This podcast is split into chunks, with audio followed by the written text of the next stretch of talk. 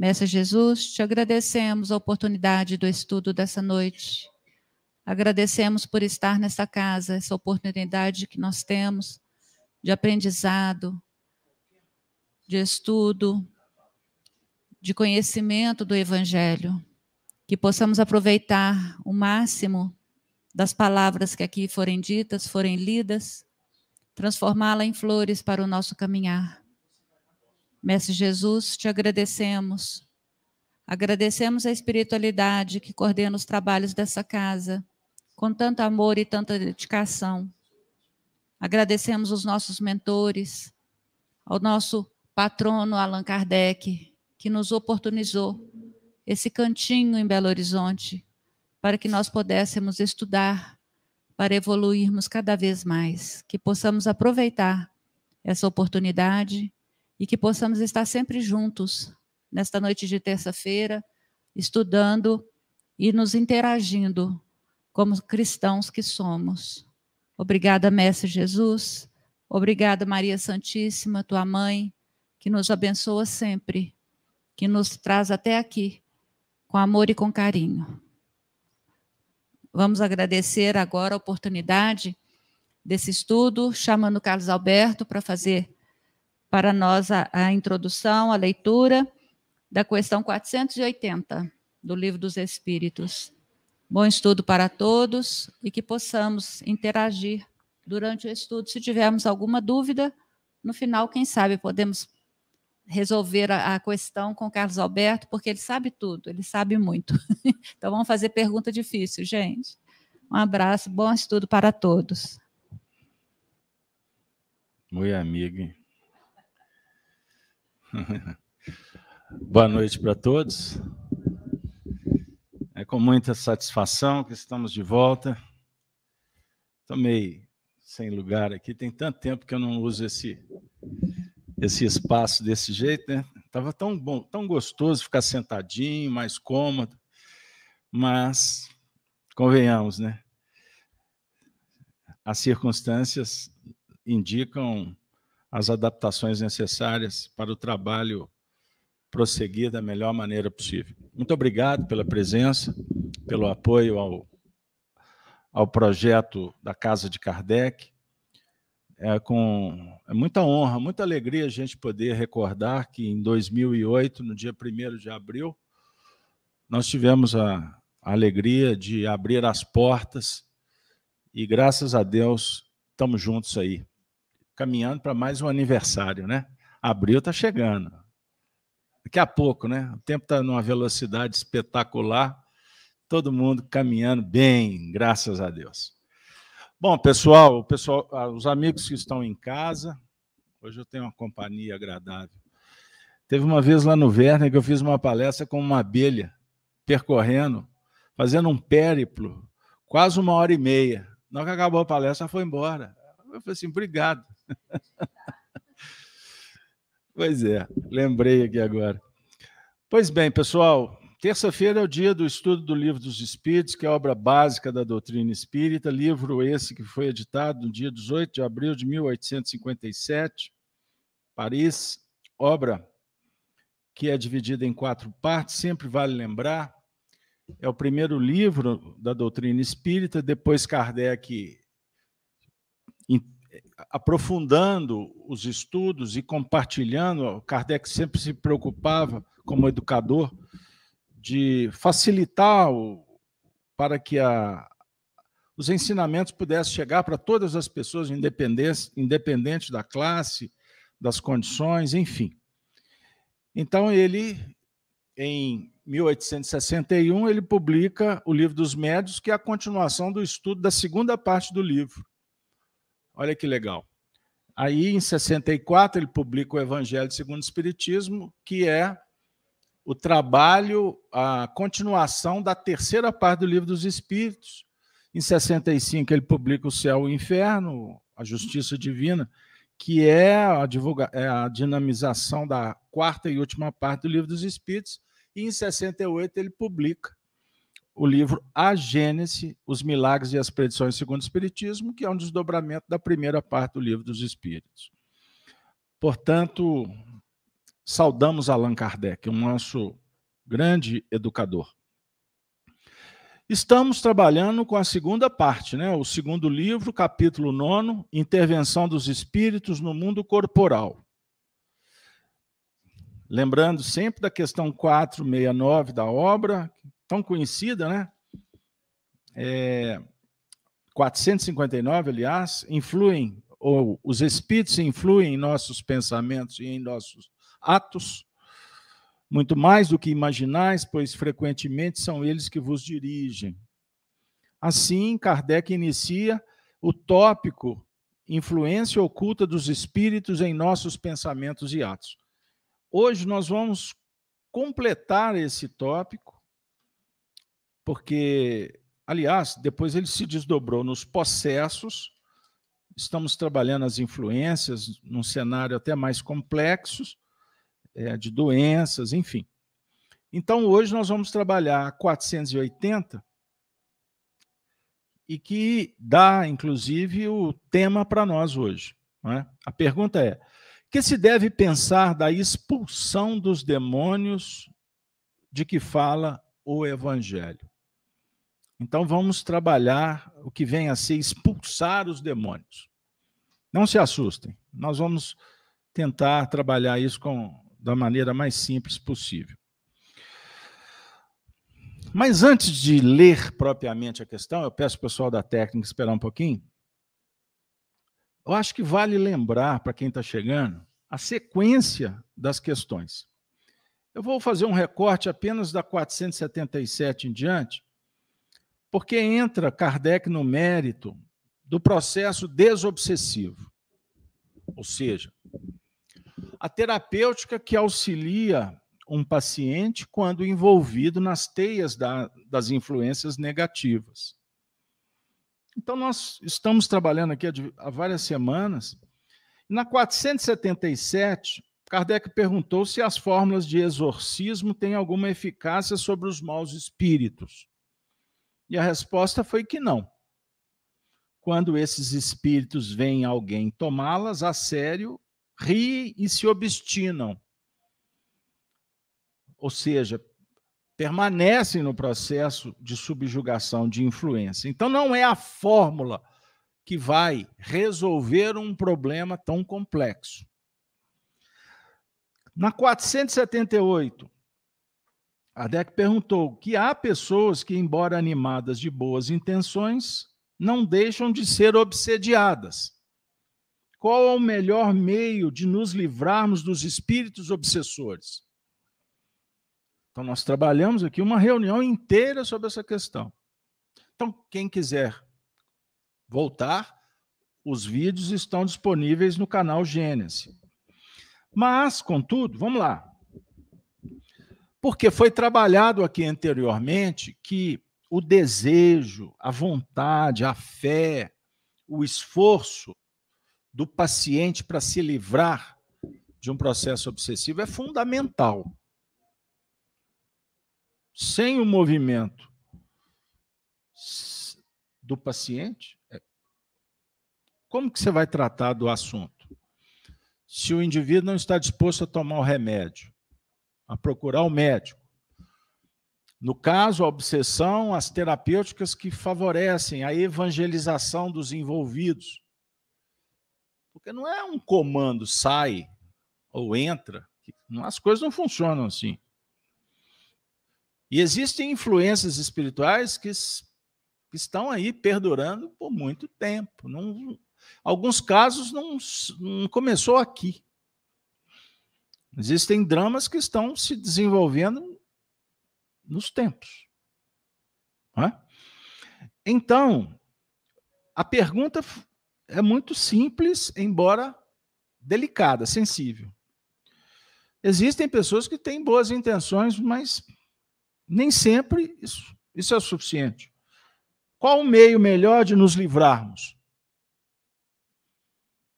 Aí Kardec, os espíritos dão uma resposta, dão uma dica cansar-lhes a paciência, não dar nenhuma importância às suas sugestões e mostrar-lhes que estão perdendo seu tempo.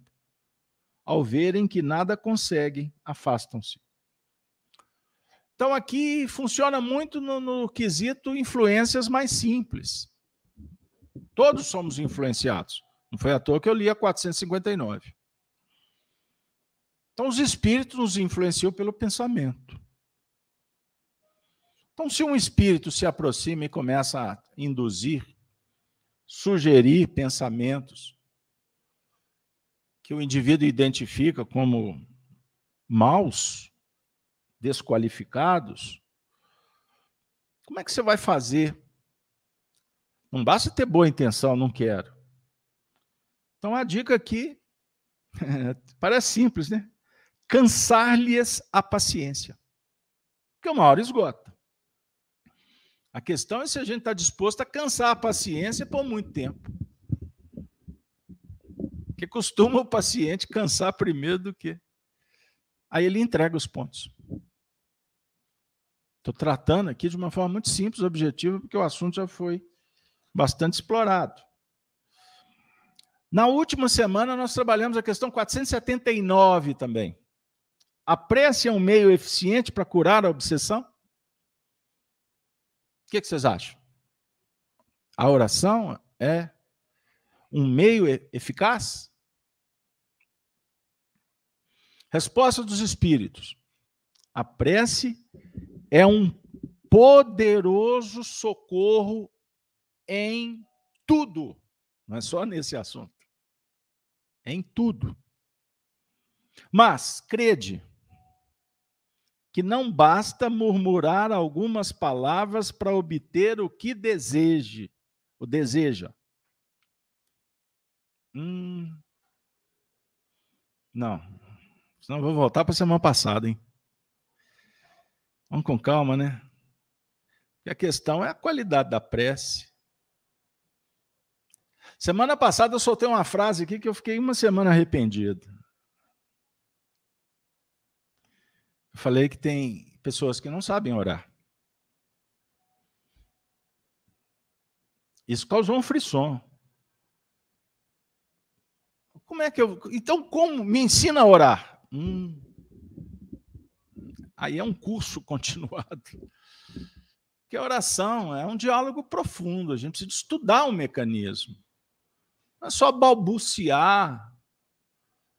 Aliás, eu costumo ver espírita falando que vai rezar. O que é rezar? O que reza? É repetição? É vã repetição? Ah, porque é um mantra. Ah, pode até ser um mantra, dependendo do estado íntimo do indivíduo, mas para muitos o indivíduo está fazendo caminhada com um terço na mão, com todo respeito. Eu não discuto crença. Mas fazer caminhada com um terço na mão, puxa, tem que ter uma. Olha, tem que ser um espírito muito capacitado para não perder a atenção, disciplinado, focado. E, se Deus quiser, com muita habilidade para não tropeçar, porque ele. E se entrar em transe, em êxtase? Isso se for uma oração mesmo. Todo respeito, tá bom, gente? Não estou discutindo o comportamento dos outros. Eu estou tentando entender como é que o indivíduo consegue. Porque oração é mudança mental, sentimental. A oração, como eu falei, não é ficar recitando. É promover um estado alterado de consciência para facilitar a sensibilização. Isso tem repercussão nos corpos. Quando você entra na cabine para receber o magnético, o passe, como é que eu estou entrando ali? Como num qualquer ambiente, sentando. O que, que vai acontecer? Perceberam? Se você não estiver movimentando a fé, a sua crença, independente, independente da escola filosófica. A oração aqui, não estou falando que é oração católica, budista. Então, existe uma questão a ser estudada. Orar é falar, meditar é ouvir, é esvaziar, É entrar em comunhão? Qual o efeito da prece? O poder da prece, por exemplo, para curar o indivíduo? Jesus, de, quantas vezes afirmou: A tua fé te curou. Então é um diálogo de pensamento, sentimento, atitude, palavra, ação. Perceberam? Na hora do perigo, Pai Nosso, troca o pneu para mim. O pneu furou. À noite, lugar ermo. Santificado seja o nosso. Meu Deus, protege do inimigo. O indivíduo está numa confusão mental, num desequilíbrio emocional. Isso não é oração. Está buscando recurso, ok, é válido. É válido, é válido. A oração que pacifica é que vai te ajudar. Senhor, me ajude aqui. Que eu me mantenha lúcido, básico. Como é que você vai se movimentar no escuro? Você está você tá mais preocupado com, com as disfunções psíquicas do que encontrar recurso para sair, solução para vencer. Então, oração é, é um movimento interno de harmonia, de busca, de reajuste equilibrante, amoroso. E por aí vai. Então, a questão: a prece é um meio eficiente? A prece é um poderoso socorro em tudo? É isso a questão. Mas crede que não basta murmurar algumas palavras para obter o que se deseja. Deus assiste os que agem e não os que se limitam a pedir. Ponto. Então, Deus ajuda.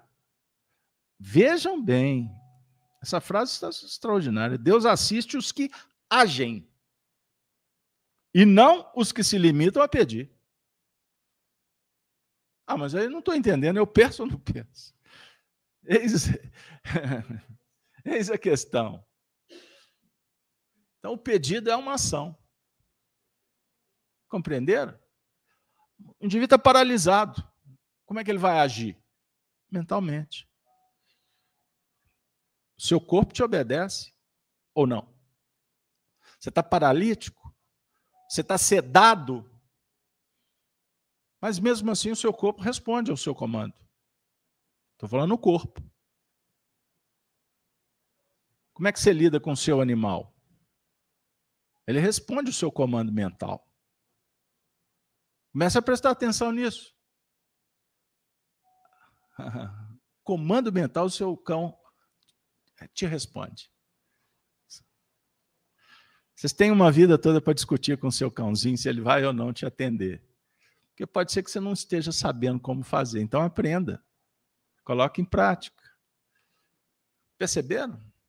A tua fé, do tamanho de um grão de mostarda, pode transportar os montes. Quem falou isso? Jesus. Hashtag concordo ou não concordo, viu, Jesus? Mas a sua vida começa a mudar a partir do seu comando mental, em consonância com a vontade divina. Eu não estou desconectando você do universo e muito menos propondo um materialismo que ou um naturalismo que te potencialize desconectado de Deus. Existe essa doutrina. Tudo depende de você, do seu mérito. Ok, em tese. Em tese, porque nós estamos sobre a jurisdição divina. Somos mais influenciados do que imaginamos. Portanto, guardem o que eu vou dizer, porque é um, é um recorte, é uma coletânea de muito tempo de estudo doutrinário espírita e espiritualista, porque eu não comecei nessa encarnação. Tá bom. Vamos, deixa eu pular essa parte. É melhor. Ah, mas deixa eu falar. Por que não? Você pode muito mais do que imagina. Você pode. Se você estiver equilibrado, em sintonia com as forças da natureza, você pode muito mais do que você até então concebe que pode. Eu não posso dizer que você pode tudo, porque senão o indivíduo vai se arvorar. Não é isso.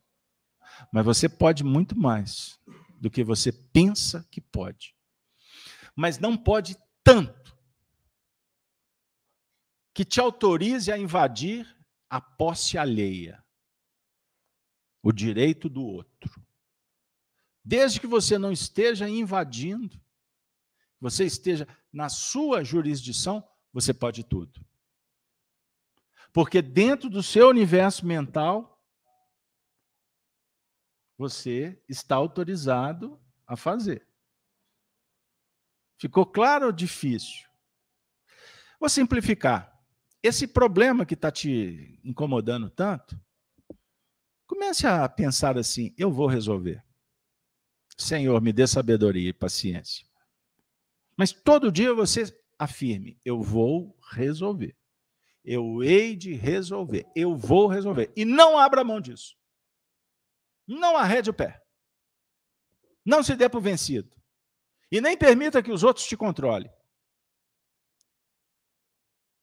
Só Deus tem o poder máximo. E se você estiver fazendo a coisa certa, Deus vai favorecer para que você chegue lá. E seja humilde.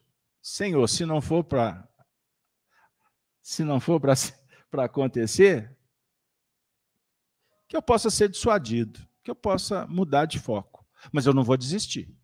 Até que o Senhor me prove que eu estou errado. Pense nisso. Agora sim, vamos à questão 480. O que se deve pensar da expulsão dos demônios de que fala o Evangelho? O que se deve pensar da expulsão dos demônios de que fala o Evangelho? Bom, acho que vale um recorte, um comentário histórico. Nas escolas filosóficas, por exemplo, podemos citar é, o islamismo, o judaísmo, que são doutrinas irmãs do cristianismo. Uma família só? Não foi? Abraão? Abraão não é o pai das nações? É? Estão lembrados da história? Abraão, Isaac, Ismael, então, daí que tudo começou dentro desse universo que nós conhecemos. Certo? A história do Cristo é diferente. Porque o Cristo, Jesus, ele transcendeu de tal forma que ele tinha autoridade para fazer o que homem nenhum fez.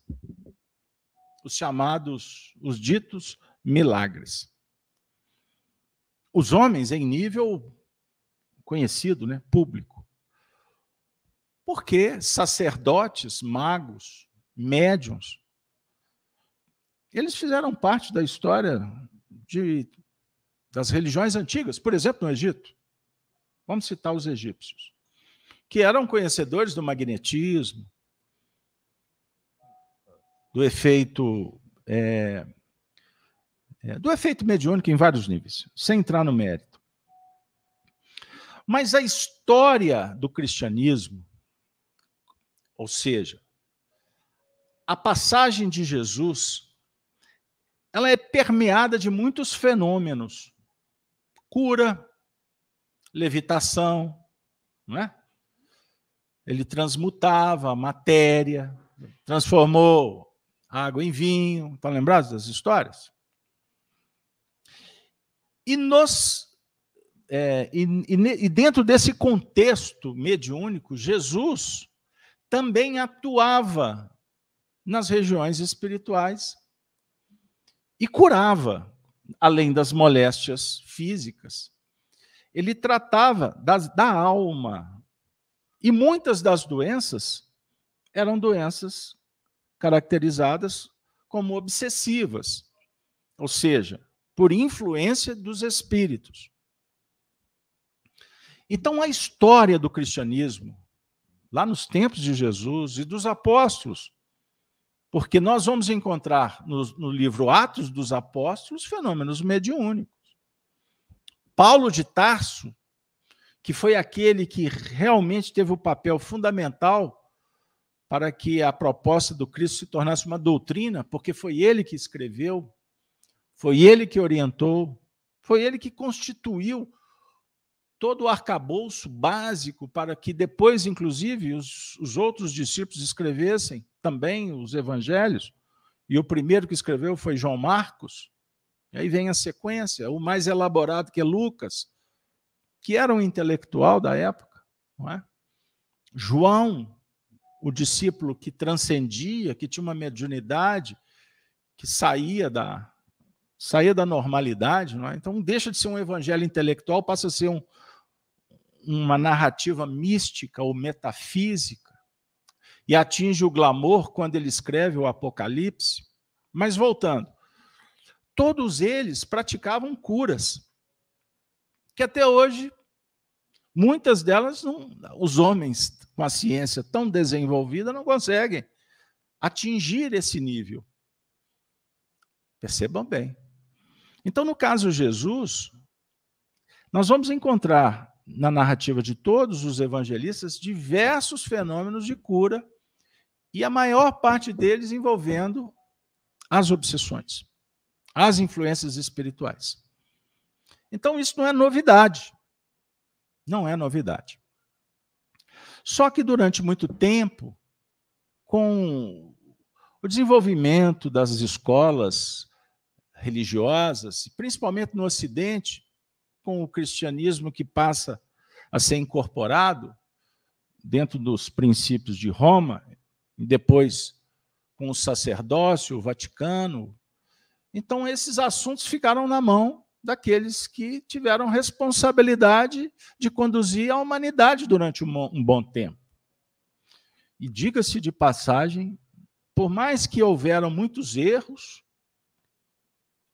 muitos exageros, Vou dar uma dica para vocês não, não, não entrarem nos territórios tão comuns dos dias atuais, de fazer um julgamento da história com os olhos de hoje. Tecnicamente se chama anacronismo.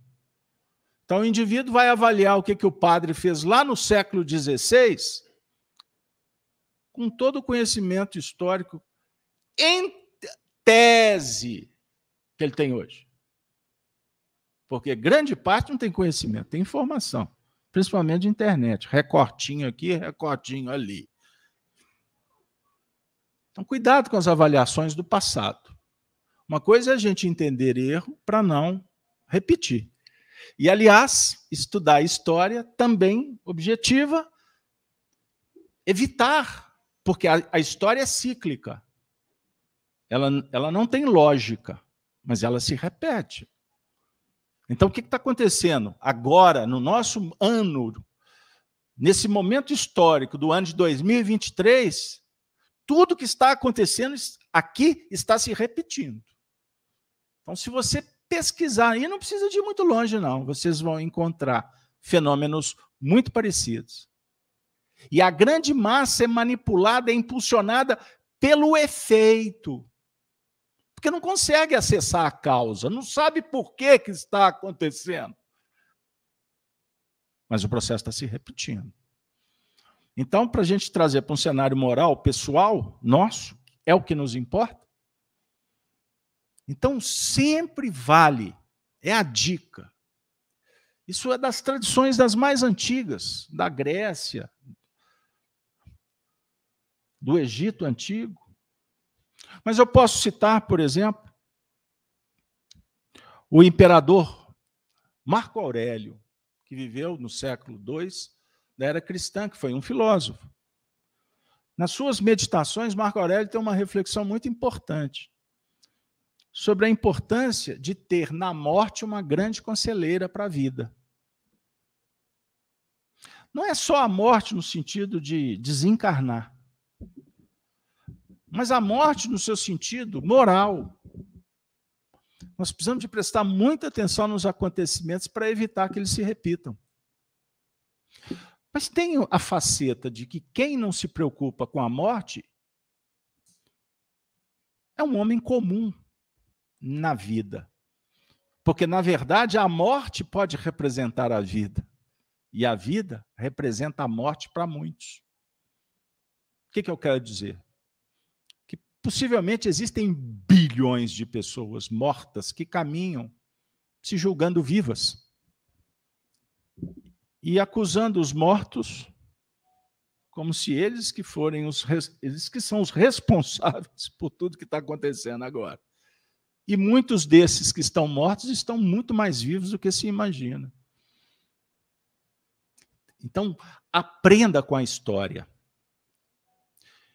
Não só com a história lá de fora, a história da sua família. Preste atenção. Não é para você ficar preso no passado, não. Mas vasculha quem foi seu avô, seu tio. Como é que eles morreram? Como é que foi a vida deles? Mamãe, vovó, titia. De onde eles vieram? Qual foi a tônica? O que eu estou falando não é novo. Isso é sabedoria antiga. Vocês podem ir nos provérbios. A dica é que o jovem aprenda com o velho mas não é no sentido aqui agora apenas, embora é a dica mesmo. Aprenda com o que passou. Porque você pode encontrar solução para os seus problemas de agora na história de alguém que esteve muito perto de você, que passou por processos muito parecidos e que tinham as mesmas tendências, pois um clã, uma família, reúnem seres afins. E quando não, compromissos parecidos. Então, família tem tônica. Toda família tem tônicas, por mais numerosa que seja. Existem as virtudes grupais, da mesma forma os vícios também. Perceberam? E pode ser que a doença de algum possa estar a caminho do seu endereço. E aí o mundo materialista, da caixinha luminosa que te emburrece, que te engana, não nos prepara para o futuro. Bati nessa tecla hoje de manhã. Desculpe, eu não estou mudando o assunto, porque vai cair aqui na obsessão. A vida já te, te convidou para participar de um curso para ser viúva? Você pensou que poderia ser viúva? Pensou. Mas você se preparou? Ponto. E aqui sou, ela é minha amiga. Eu não estou expondo. Porque é, é papo de família. Porque o maridão dela, graças a Deus, foi embora.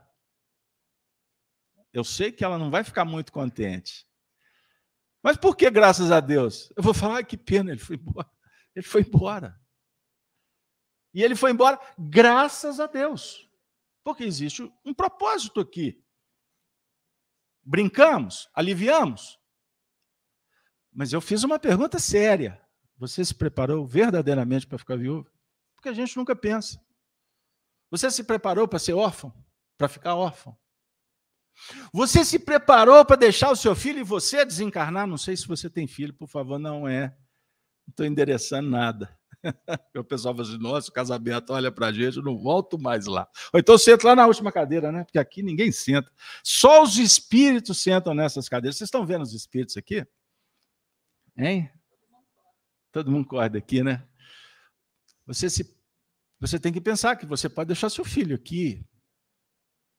Ah, mas eu vou ficar pensando só nisso? Não, eu não falei para você pensar só nisso. Mas eu tenho que me preparar. Você já imaginou que você pode ter um câncer?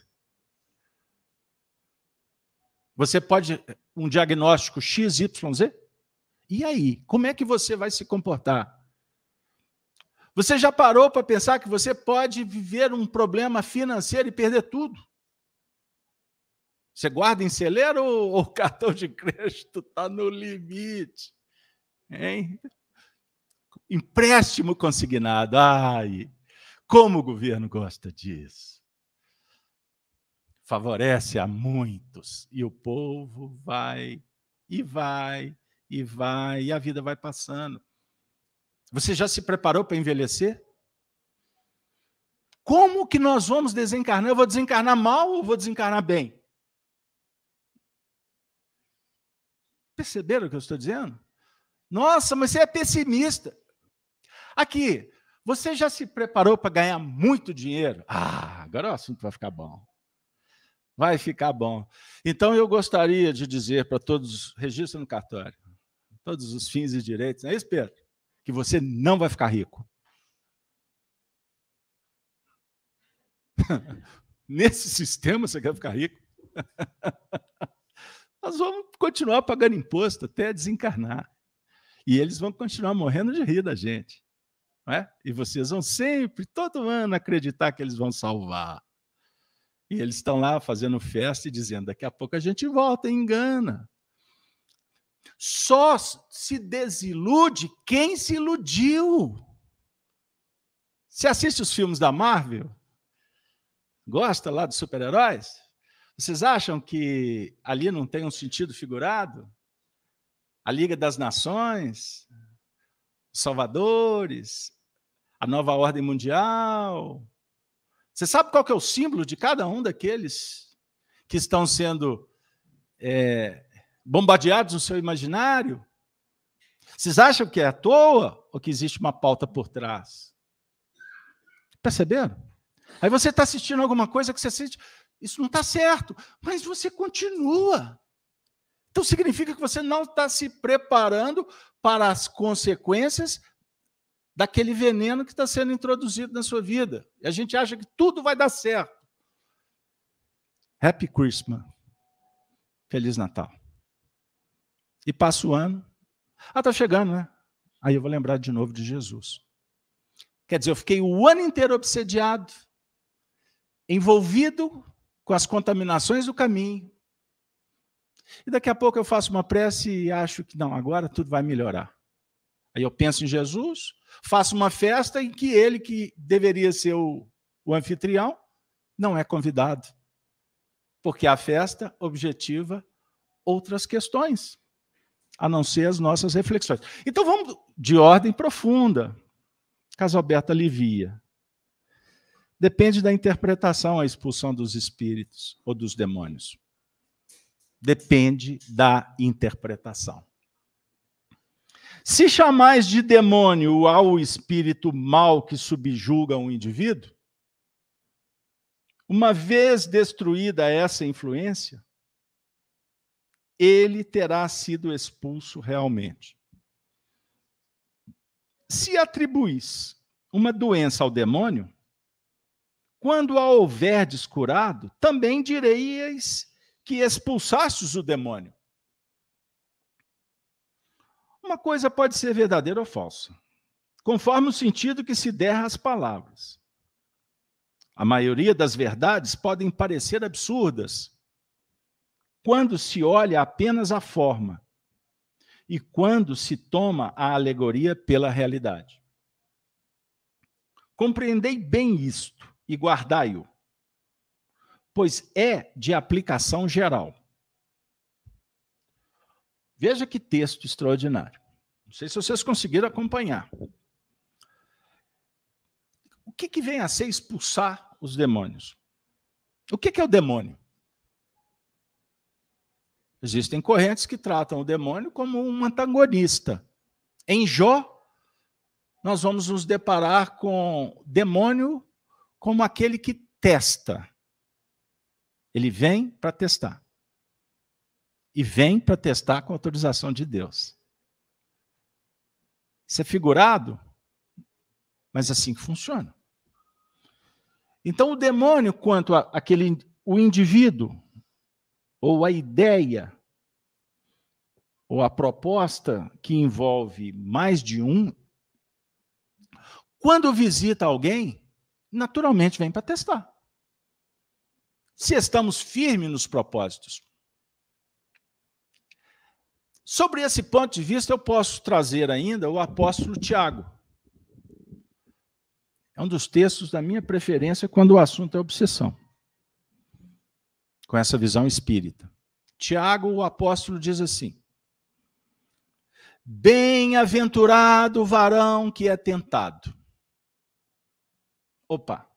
Então, se o demônio vem tentar, vem testar, ele vem com o objetivo de verificar se nós estamos bem na matéria, concorda? Aí a gente começa a remontar os assuntos anteriores, da boa vontade, da oração. estou determinado para me livrar de uma influência espiritual. Portanto, nesse contexto, o demônio ou as forças satânicas, porque demônio é de daimon, gênio, espírito. Percebam bem. Então é uma entidade. É um ser invisível que está numa outra dimensão que não, a gente não pega. Mas sabe que existe? Por isso que eu até mando acender a luz. Né? O indivíduo dorme com som. Meus tempos, hein? Jovem obsedado, usava Alckmin para dormir. Você sabe o que é Alckmin? Não dá nem para explicar. Acho que não tem termos mais para explicar o que é um Alckmin. O pessoal deve ter assistido De Volta para o Futuro. Lembra quando apareceu um astronauta né? A história do Dr. Brau, que não é o alemão, é o. Aí o indivíduo veste uma roupa assim, aparece lá, poxa. Aí coloca um Walkman com Van Halen tocando. Você assistiu de volta para o futuro um, dois e três, né? Teve o quarto? Acho que teve. Teve o três? Só o três? Ah, pois é. Você é dos meus tempos, né? Sou mais velho que você, não sou? Pouca coisa. Vamos deixar a briga para depois. Mas o certo é, vamos lá. Adianta apagar a luz. Adianta, Pedro. Apagar a luz, acender a luz. No frio, no calor, na praia, na montanha, debaixo da cama. Tinha um primo que me falava assim: Ô Beto, quando os espíritos vierem, então, porque chamava a alma do outro mundo, né? Sabe o que você pode fazer, já que eles te assombram? Passa a assombrá-los. Aí eu falei assim: como? Você faz o seguinte: na hora que você começar a sentir barulho no quarto, passos, que for aproximando da cama, você finge que está dormindo. Na hora que chegar pertinho, você levanta e assusta. Aí eu fui fazer, me dei mal, porque me... quando eu deparei com o, com o tamanho do sujeito, eu falei assim: desculpa. Eu pedi desculpa, pode assombrar. Brincadeiras à parte. Bem-aventurado o varão que é tentado, porque é provado na própria concupiscência. Fui literal. Você vai ser provado naquele ponto vulnerável. Então, Tiago está dizendo: é importante. É importante.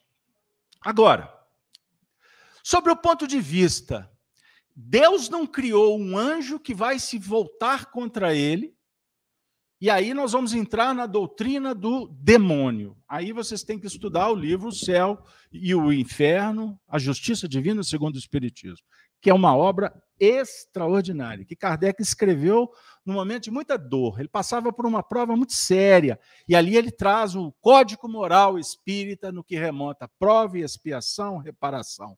Vide a obra, estude, porque é bom demais a conta. E sentindo a dor, ele escreve. E trata do assunto obsessão também. Ele vai explicar que essa doutrina é uma interpretação de, totalmente deturpada do mundo espiritual, das consequências, mas que trata de um assunto que é fato, é verdade. A realidade do indivíduo pós-túmulo. Você vai ser o que você é. Não tem mágica. O túmulo é passagem. Tem pessoas que têm uma desencarnação tão tranquila que narram, sejam os espíritos que voltam para contar ou aqueles que têm reminiscência, que contam que viveram experiência de desencarnação que era como se realmente dormiu aqui, levantou aqui sem nenhum sofrimento. Mas a grande maioria que vive uma vida aturdida, descompensados, desequilibrados, irados, nervosos, violentos, egoístas. O que nós estamos trazendo para junto? Primeiro, eu estou dando uma voz, comando mental, o meu corpo não fique bem. As células fiquem todas desorganizadas. Você que dá o comando. Aí você começa a promover descompensações. Aí os órgãos vão começar a ter problemas. A vitalidade começa a ficar comprometida. Não é assim? Então nós arregimentamos problemas.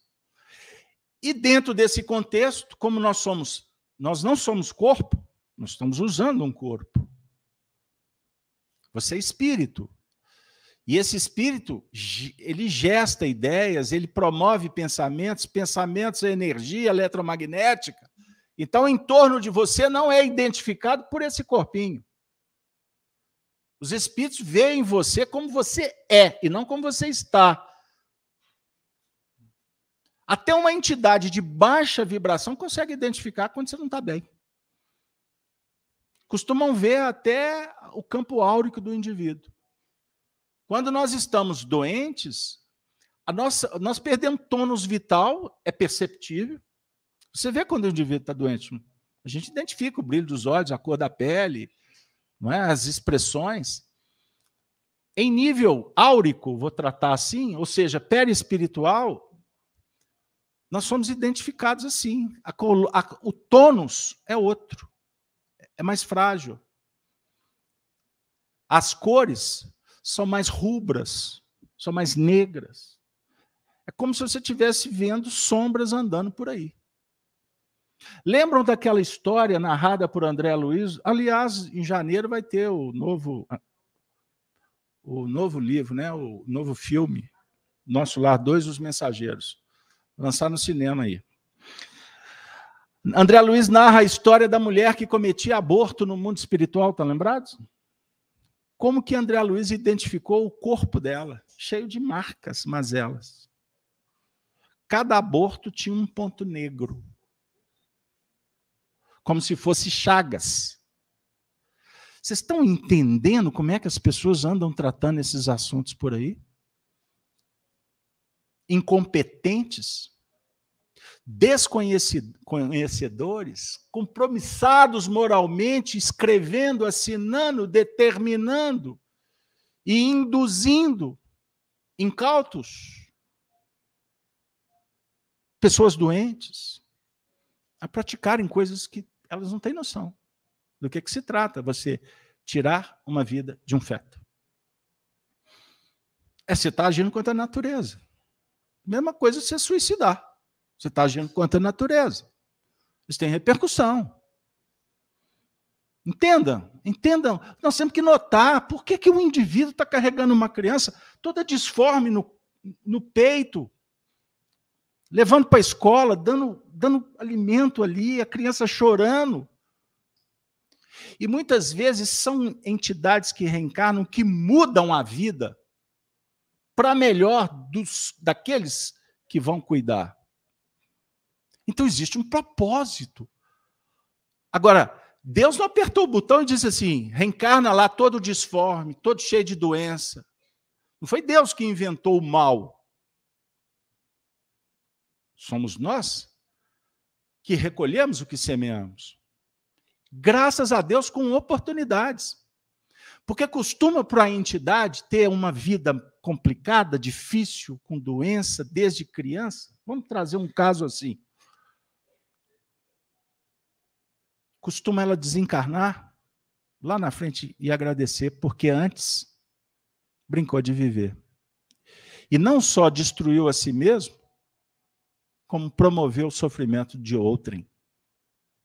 Isso isso é isso gera uma dor incomensurável incomensurável. Então, a reencarnação em todos os níveis, em todos os níveis favorecidos pela natureza divina, é uma bênção. Então, agradeça a vida que vocês têm. Porque o demônio, na verdade, representa o egoísmo que nós trazemos em nós, a petulância, a arrogância que, em nome de discursos que agora podemos questionar, agora nós podemos ter a vida para gozar, eu faço o que eu quiser, não tenho satisfação para dar para ninguém. Deus Jesus muda de assunto. Um dia, um dia, esse tema vai voltar. E pode ser que a gente sinta que fomos nós é que fomentamos a doença. Fomos nós que influenciamos pessoas ao, ao descaminho, ao descrédito. Percebam bem. Então vejam aí. Uma doença muitos podem atribuir ao demônio. Não tem nada a ver. Então existem os casos de enfermidades psíquicas que não têm influência espiritual, embora o indivíduo possa até atrair. Pela desarmonia que a doença gera, ele pode atrair entidades enfermas. Mas não necessariamente essas entidades que são protagonistas da doença do indivíduo. Ficou claro? Existem questões que são doenças que nós é que trazemos do passado autopunição, vitimização, rebeldia. Somos nós é que criamos todo um ambiente que se torna um inferno astral. E isso, portanto, não está sendo gerado de lá para cá. Somos nós é que estamos alimentando, retroalimentando, dando vida e colhendo os frutos. Então a gente precisa, nesse caso, é o que os espíritos estão propondo, que a gente que sejamos cuidadosos no assunto, no trato, porque as maiores verdades podem parecer absurdas quando se olha apenas a forma e quando se toma a alegoria pela realidade. Então, esse tema nós estamos trabalhando dentro da casa espírita. E veja como que mexe, mexe com a gente, porque de alguma forma toca toca em histórias, em dramas. A gente se lembra de coisas que aconteceram na nossa vida, que envolveram corações queridos, que assistimos em algum lugar. Isso mexe com a gente. Em determinados momentos, a reunião fica densa mesmo. Agora, imagine os espíritos que realmente estão enovelados nas teias obsessivas. Vocês acham que eles ficam satisfeitos de estarem sendo descobertos? Responde para mim. Sabe quando? Imagine que tem alguém que vive lá no cantinho do seu quarto. Está ali há anos e nunca ninguém identificou. E de repente você, seja por, pela sua sensibilidade, ou por alguém que te ajuda a identificar que existe um problema que está ali contigo e que não está sendo observado. E o indivíduo então passa a prestar atenção e buscar solução. Pergunto para você: esse companheiro que está lá escondidinho debaixo do, do guarda-roupa vai ficar satisfeito? O que, é que vocês acham? Lógico que não. E o que, é que ele vai fazer então? Redobrar as forças. Ele vai pensar em outras táticas. E se ele estiver sozinho e achar que não consegue, o que, que ele faz? Ele vai buscar ajuda. E no mundo espiritual existem os comparsas. No mundo espiritual, não tem essa de narrativa, de relativismo que temos por aqui. Porque agora as pessoas relativizam até a história. Existe interesses, interesses em fazer com que só chega para as pessoas aquilo que interessa. Percebam bem. No mundo espiritual não funciona assim. No mundo espiritual, o fato é o fato. Aqui, nós somos no Brasil capazes de relativizar uma pedra que, que desceu da ribanceira. A pedra veio e destruiu, e tem muita gente que consegue trabalhar de forma que todo mundo fica prestando atenção no porquê que a pedra rolou, como é que a pedra rolou, mas o, o efeito que, que a queda da pedra promoveu, as pessoas não dão atenção. Por que será? Percebam bem. Porque muitas vezes nós estamos atuando com a vontade dos outros, com as ideias que nos chegam e não com as ideias próprias. Porque a gente está chegando num ponto da nossa vida que nós estamos deixando de pensar. Nós não estamos estudando, a gente não lê. A gente fica contente apenas com vídeos curtos em, em rede social, vendo foto, postando foto. Observem como é que as pessoas hoje têm tempo para ficar dando palpite em tanta coisa que não tem qualquer sentido. E a vida está passando. E você está se movimentando por conta de uma ideia que veio aqui. Uma fotografia de uma festa que você não tem nada a ver com ela e está observando como é que o povo estava vestido, o que, que eles comeram, o que, que eles fizeram.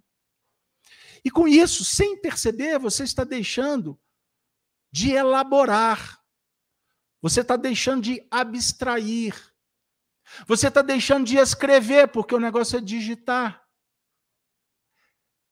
A escrita tem um, um, um poder fantástico no aprendizado fixação de caractere.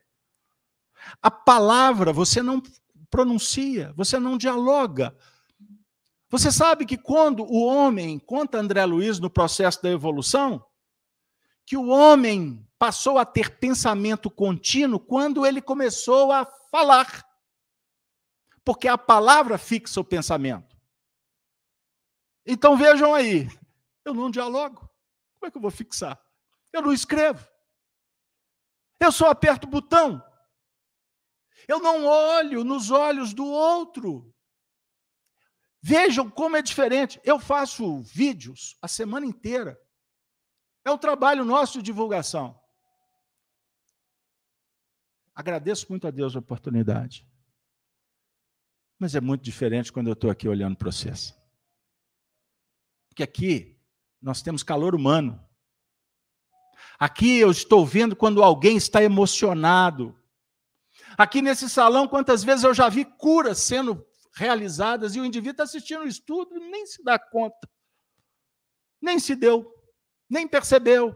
E os espíritos estão abrindo o indivíduo. No sentido figurado, energético. Aqui eu concordo, eu discordo, eu fico feliz, tem hora decepcionado, eufórico, cansado. Eu estou falando de vida, eu estou falando de evangelho, eu estou falando de Jesus. Eu não posso conceber Jesus apenas como um ser histórico, alguém que é discutido por intelectuais ou por religiosos que não tem efeito nenhum na vida pessoal prática. E por isso é que Jesus foi o diferente da história, porque ele viveu, ele transcendeu, ele saiu da letra. E vejam, quantos séculos prodigalizando religiosos que são filhos da letra pouquíssimos são filhos do Espírito, que não estão tão interessados na letra, mas no que foi dito. Tem gente que fica discutindo a letra, a frase, a vírgula. E não está prestando atenção que o texto está falando para ela. Eu toco em assuntos que muitas vezes incomoda. Por qual razão? Eu estou trabalhando doutrina. O assunto está pipocando de vez em quando nós somos obrigados a esclarecer ou opinar, porque eu também sou ser humano e opino. E na hora que eu estiver opinando, sai fora. Sai correndo. Quando eu estiver falando de Kardec, fica aqui. Mas quando eu estiver dando minha, meus pitacos, assim, cuidado, porque lá vem treva. Porque eu sou um ser humano, eu estou em aprendizado. E não tenho medo de opinar. Porque se eu tiver medo de opinar, eu não terei oportunidade de verificar a, a minha opinião. Inclusive para ter a repercussão de como isso está chegando no coração daqueles que me acompanham, ou que acompanham o trabalho que nós fazemos. Inclusive para que eu possa me educar, porque quando eu falo, eu estou dosando o tom, eu estou ajustando a métrica, o diálogo, o contexto, o ambiente. Eu não posso falar muito alto para não agredir os ouvidos de vocês. Da mesma forma, eu não posso endereçar vibrações que vão te machucar. Isso eu só vou aprender fazendo, e foi o que Jesus fez e nos mostrou a importância de fazê-lo. Um novo mandamento vos dou: que vos ameis uns aos outros, como eu vos tenho amado. Resume a doutrina dele. Ele amou. Ele escreveu o livro. Ele trouxe código.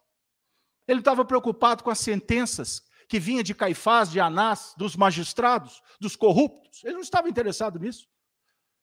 Ele sabia o que, que Pôncio Pilatos fazia, das condutas de Pilatos e de todos aqueles que falavam em nome de César, mas pensavam apenas no próprio bolso. Ele conhecia isso. Ele não veio tratar essa pauta, porque essa pauta até hoje se torna um circo que sugere pão, diversionismo e privilégios. Isso não mudou. A pauta é a mesma. Mas ele veio não para discutir nesse assunto, ele veio falar com o Espírito. Por isso ele disse: Eu não vim para condenar o mundo, eu vim para salvar o mundo. E a salvação é essa: crer em Deus e fazer o que Deus sugere que façamos. Façamos o quê? O bem, o certo, o correto. Não tem conversa, não precisa de você fazer cursos aprofundados para identificar o que é o correto.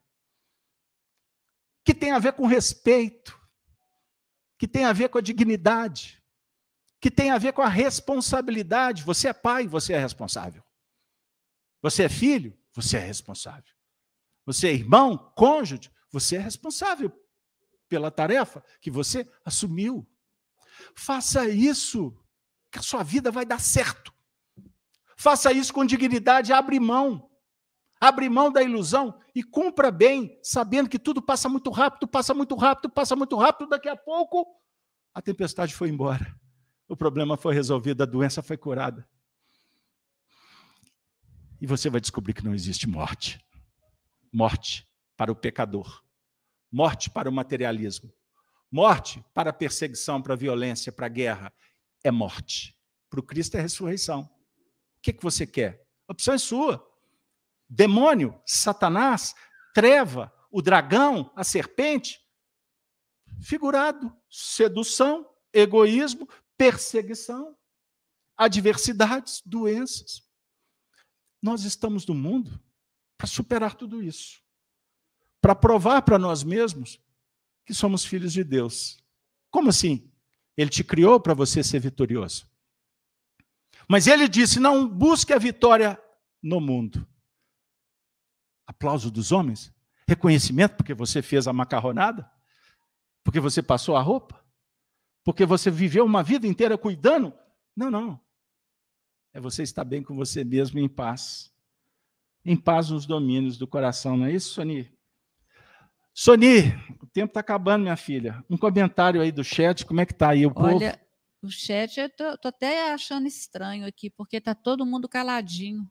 Cada um, acho que matutando lá o que será esse demônio que você está falando tanto aí.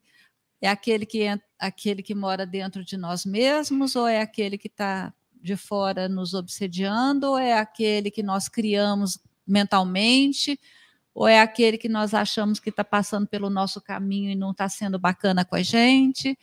Então, vários, eu, assim, a minha conclusão aqui, já que o pessoal não se manifestou, a minha conclusão é que os demônios são vários e a gente tem que aprender a identificá-los cada dia, cada hora, cada momento da nossa vida, para que a gente possa combatê-los da melhor forma possível. E a prece é o remédio salutar para isso tudo. Lembrando sempre que a criação da mente ela é muito é, é, é gigantesca. Nós podemos criar o demônio de todas as formas, de todos os tamanhos, e, e nos afetar com ele bem, pouco ou muito. E isso é que é importante, porque se o demônio também perceber que ele não está nos incomodando demais, é igual fala aqui no texto, né? A gente tem que vencer ele pelo cansaço. Então, se a gente não der muita importância para que isso está acontecendo na nossa vida, que isso possa estar nos incomodando, ah, a gente começa a fazer a prece com favor, com louvor, com, com, com fé, com caridade, com, com humildade, como Jesus falou, né, para a gente entrar no nosso quarto íntimo e fazer oração ao Pai. Durante todo o Evangelho, a gente vê quando Jesus ora ao Pai, ele está sempre sozinho. Ele se isola de todo mundo para que a mente possa se conectar com o plano mais alto. Então, eu acho que esse é, é o, esse é o grande remédio para que nós afastemos todos os demônios da nossa caminhada. E a gente vai seguindo em frente, cada dia mais, num passo lento, porém contínuo. Vocês estão vendo essa cena? Esse, esse quadro foi presenteado pelo nosso querido Paulo Neto, né? Ele mandou a tela para nós, nós imprimimos, fizemos esse folder. Foi pintado por Ismael em 2006, amigo espírita. Esse quadro é emblemático. Tem ali do lado também é, uma outra posição da sala, mas representa a Sociedade de Estudos Espíritas de Paris. Primeiro centro espírita fundado por Kardec. Ele lançou o Livro dos Espíritos em, em 57, 1858 ele fundou a sociedade. E a Revista Espírita também. Vocês observem, primeiro, não pensem que são fantasmas. Vocês têm ali o público, o público, Kardec com um livro na mão, um pessoal ali em torno da mesa. Aí temos os quadros e aquelas figuras que representam rostos, que são personagens que fizeram parte da codificação espírita. Ou seja, que se manifestavam nas reuniões para trazer os comunicados. Agora, ali na ponta, observe que figuradamente tem o rosto de Jesus, né? Bem ocidental, sem polêmica, tá bom? o povo gosta. Mas vamos lá. Então, Jesus inspirando, orientando os espíritos, e eles trouxeram uma doutrina para a gente. Agora, não era apenas uma reunião de explanação do Evangelho. Ali também acontecia reuniões terapêuticas que tratavam dos espíritos sofredores. Então, a Sony usou uma expressão do texto, vencer os obsessores pelo cansaço, né? mantendo a boa vontade. Mas na palavra cansaço, de que vem da boca de uma mãe, ela é engrinaldada por uma expressão chamada amor. Você não está vencendo o obsessor por cansaço na base da pirraça, tripudiando. Eu vou te vencer. Sai daqui, demônio. Não é isso. É a perseverança com amor. As mães sabem fazer isso.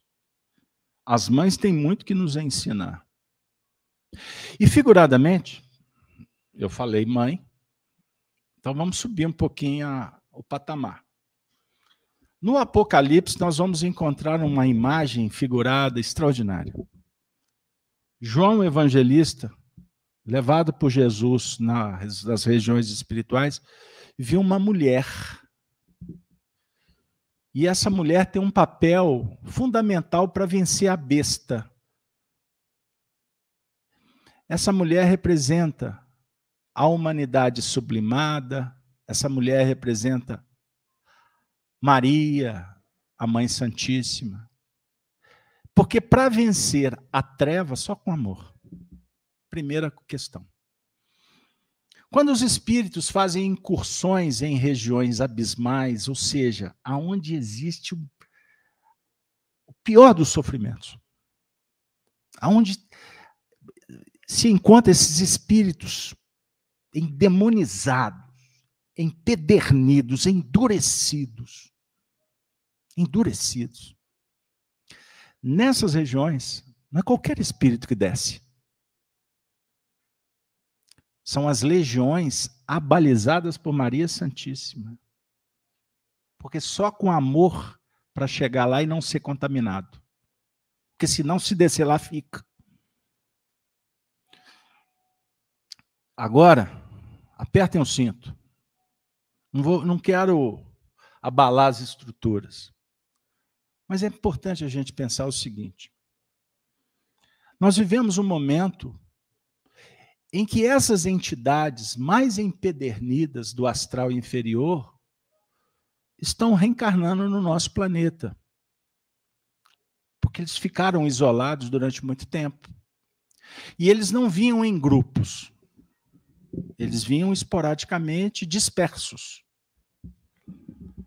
Então, o que está acontecendo no cenário planetário? Há 200 anos, simbolicamente, vou colocar uma data só para a gente pensar. Há mais ou menos dois séculos, essas regiões começaram a ser desarticuladas. Bolsões de trevas foram começaram a ser dispersos. E esses espíritos sendo trazidos por atração magnética para os núcleos das afinidades, eles pudessem voltar para a Terra para viverem testemunhos difíceis, face aos próprios desequilíbrios que, que trazem consigo, num cenário de uma população que iria aumentar bastante, e quanto mais pessoas, mais contradições, mais problemas. Porque chegar, chegou o tempo das grandes mudanças no nosso planeta. Então, o Espiritismo trata desse assunto há 150 anos. E eu costumo dizer que as gerações dos espíritas que viveram antes da gente, e nós tivemos muito expoente de envergadura moral extraordinários. Eles falavam de tudo que estava esquadrinhado na obra espírita. E eles até pensavam que eles já viviam aquilo. Mas eu não tenho dúvida em afirmar em que hoje a humanidade vive um momento, talvez, o mais difícil de todos os tempos. E nós estamos aqui. Nós que estamos encarnados. Então nós temos que observar o seguinte: esses espíritos que estão por aí fazendo o que fazem, e se aproxima um tempo que isso está escalonando para dar uma sensação até a, da perda da mão. Preparem, preparem, porque os próximos anos serão muito difíceis. Porque eles estão em todos os lugares, inclusive ocupando os cargos das administrações das nações. É como se fosse uma árvore cheia de ramificação. Estão espalhados em todos os lugares, dentro dos lares, nas instituições, nas religiões. E o tempo nosso ele se caracteriza por embate ideológico. Isso está escrito na obra de Kardec em 1868. Tudo explicadinho.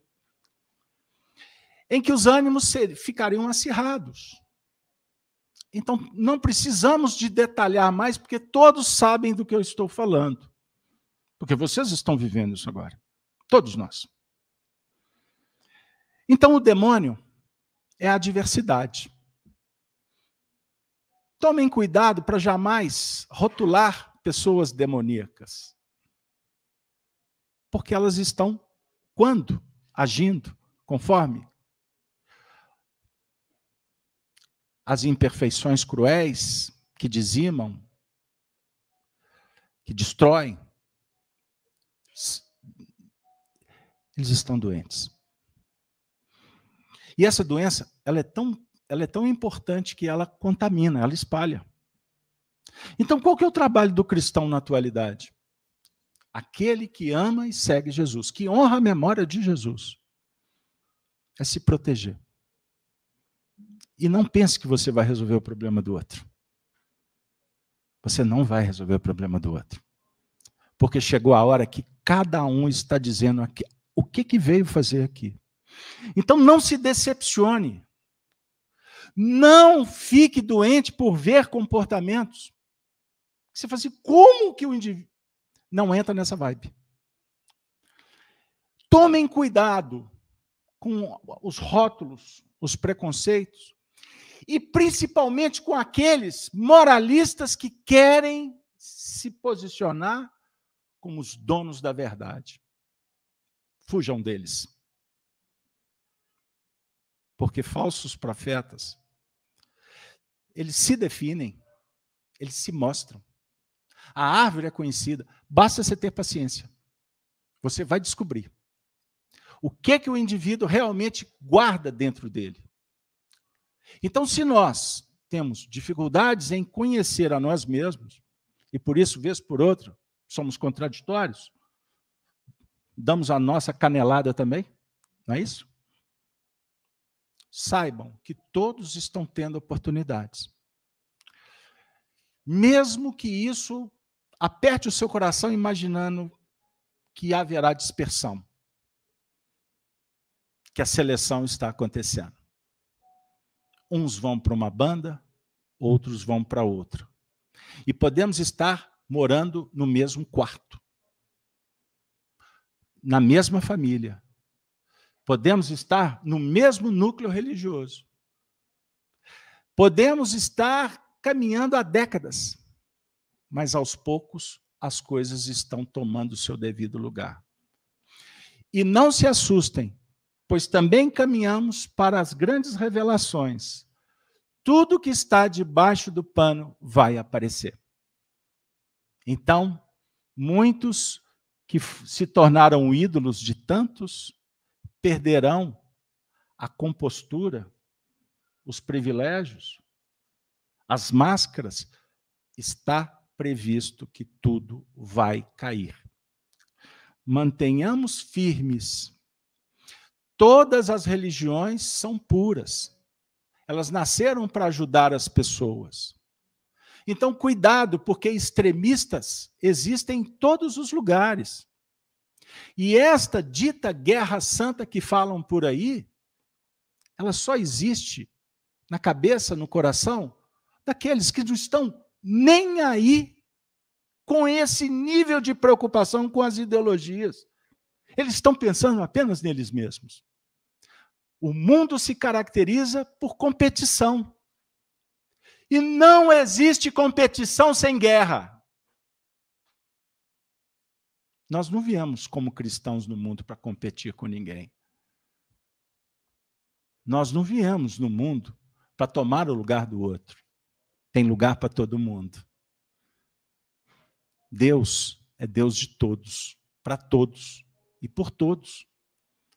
Então, tranquiliza-te, saneia o mundo mental, toma conta daquilo que está te contaminando, faça escolhas conscientes, confiantes, que Deus está auxiliando a humanidade. Certa feita perguntaram para Jesus os espíritos enfermos: que temos nós contigo, Jesus de Nazaré? Vieste a destruir-nos? Bem sei quem és, o Santo de Deus. E Jesus repreendeu o espírito do mal, dizendo: Cala-te e sai dele. E o demônio, lançando-o por terra, no meio do povo, saiu dele sem lhe fazer mal. E veio o espanto sobre todos. E falavam entre si uns e outros, dizendo: Que palavra é esta? Que até os espíritos imundos ele manda? Manda com autoridade e poder? e eles saem. Eles são expulsos. Que autoridade é essa? Só Jesus tem. Agora, ele não expulsa. Verdadeiramente não é essa expressão. Ele doutrina. Ele evangeliza. Ele cuida. Ele é como a mãe que sabe que o filho está doente mas o filho sempre vai ser um anjo. Porque a mãe olha para a alma e não para, para o caráter que está desviado. Então a mãe vai até o fim para auxiliar. Eis o papel do Cristo. E conosco até o fim. Então, lembremos, Ele está conosco, mas Ele também cuida dos criminosos. E Ele sabe que o tempo está chegando. E há de chegar um momento em que o mal vai ser debelado.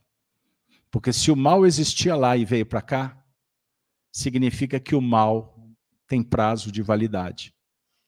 E tudo vai acabar bem. Pode ser que demande alguns milênios, mas vai acabar bem. Agora, se você quer que as coisas se resolvam agora, me desculpe, mas você está acreditando num balão que uma hora, uma hora dessa, vai perder, vai perder a altitude e vai se esborrar no chão.